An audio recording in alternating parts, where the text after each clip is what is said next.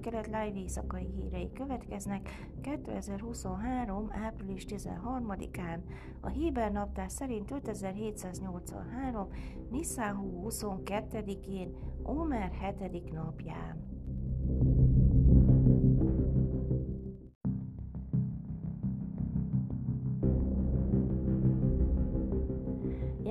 Lapid ellenzéki vezető arra buzdította az amerikai zsidó közösség vezetőit, hogy a jelenlegi kemény vonalas kormányjal fennálló nézeteltérések ellenére is tartsák fenn szoros kapcsolataikat Izraellel a hatalomvesztés óta tett első amerikai útján. Az Észak-Amerikai Zsidó Föderáció által a zsidó közösség vezetőivel tartott hétfői találkozón Lapid rámutatott, hogy amíg a kormányok jönnek és mennek, Izrael állam marad, és az Izrael és az Egyesült Államok közötti kötelék fontosabb és stratégiaibb, mint valaha. A zsidó közösség vezetői és a demokrata törvényhozók aggodalmukat fejezték ki a rezsimpucs izraeli-amerikai kapcsolatokra és az amerikai zsidósága való kapcsolatára gyakorolt következményei miatt, mondta Lapid utalva Benjamin Netanyahu miniszterelnök kormánya által előterjesztett igazságügyi átalakításra. Az Ámehád az amerikai ortodox Águdát Izraelhez kapcsolódó érdekvédelmi csoport kedden levelet küldött Lapidnak, amelyben felróta neki, amiért külföldön bírálta a kormányt. Amikor visszatérsz Izraelben, mi a diaszpórában, szembesülünk majd a szavaid által vezérelt még több antiszemitizmus lehetséges következményeivel vádolta a csoport. Lapid szerdán New Yorkban találkozott Gerald Nadler és Richie Torres demokrata kongresszusi képviselőkkel. Kongresszusi találkozóin a demokrata párt állt a középpontban az Izraeltől való növekvő elidegenedés miatti aggodalmak közepette, amelyet a zsidó állam történetének legjobb oldali kormányára vezethető vissza.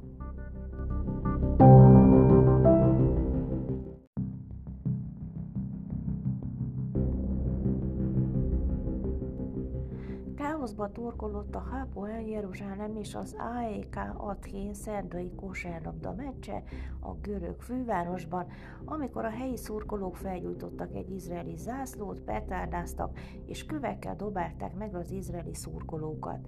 A lelátókon egy transzparenst helyeztek el, amelyen Palesztina fővárosa Jeruzsálem szöveggel utaltak Izrael és a palesztinok közötti történelmi vitára a Szentváros körül. A Hapoel Jeruzsálem egyik tisztviselője a 12-es csatornának azt nyilatkozta, hogy néhány rajongó könnyebben megsérült az incidens során. A játékot a petárdázás miatt rövid időre szüneteltették, a rendőrség pedig nem engedte ki a szurkolókat az arénából. Példátlan káosz és biztonsági kudarc van itt, mondta a tisztviselő. A rajongók azt mondták, hogy megfélemlítették őket a tisztek, akik agresszívan viselkedtek velük. A jelenlévők közül néhányan azt mondták a K közszolgálati műsorszolgáltatónak, hogy a rendőrség nem tett erőfeszítéseket a lázadók letartóztatására. A meccs kezdetétől fogva nagyon ellenséges légkör uralkodott az izraeliek ellen, nyilatkozta Tal Hakim. Sok palesztin és Hezbollah zászló volt, és kísérletek történtek, hogy bemenjenek a lelátókra és felgyújtsák az izraeli zászlót. Negyed órával a meccs kezdete után elkezdtek téglákkal és kövekkel dobálni minket, sőt néhány szurkolót meg is sebesítettek. Egy kis területre húzódtunk, hogy ne sérüljünk meg, negyed órával ezután elkezdtek petárdázni minket, és elégették az egyik szurkoló ruháját. Mindenki a meccs végét várta, hogy egy darabban hazaérhessen, mondta. A Bajnokok Ligája negyeddöntő sorozat második mérkőzése 94-78-as AEK győzelemmel ért véget. Az izraeli csapat közleménye szerint az incidens a szó minden értelmében terrorizmusnak tekinti. Megvizsgáltuk, hogyan távolíthatnánk el az izraeli szurkolókat a félidőben, de a görögök körülvették őket, és félelmek voltak egy erőszakos pogrom miatt. A csapat nem hagyja figyelmen kívül ezeket az eseményeket, és panaszt fog benyújtani a Nemzetközi Kosárlabda Szövetséghez, áll a közleményben.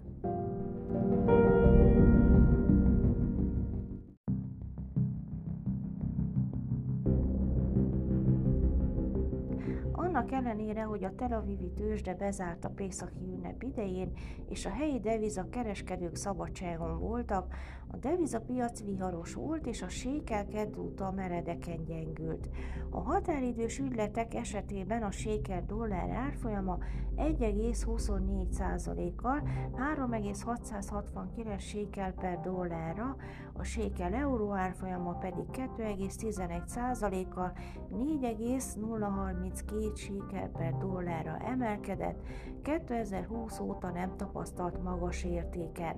A sékel angol font árfolyama szintén erősen 1,68%-kal 4,57 sékel per fontra emelkedett. Kedden a Nemzeti Bank a sékel dollár irányadó árfolyamot 1,684%-kal magasabbra, 3,624 sékel per dollárra, a sékel euró árfolyamot 1,569%-kal 3,949 sékel per euróra, a sékel fontárfolyamot pedig 1,123%-kal magasabbra, 4,503 sékel per fontra állította. A sékel 2020 márciusa óta először közelíti meg a 3,7 sékel per dollár, ami azért is meredek növekedés, mivel az elmúlt hónapokban az amerikai dollár jelentősen gyengült a világ fő árfolyamaival szemben, ami 3,4 sékel per dollár árfolyamot feltételezne elemzők szerint. Dollárindex 10%-kal elmaradott tavalyi csúcsától, amikor a Federal Reserve erőteljesen emelte a kamatlábat.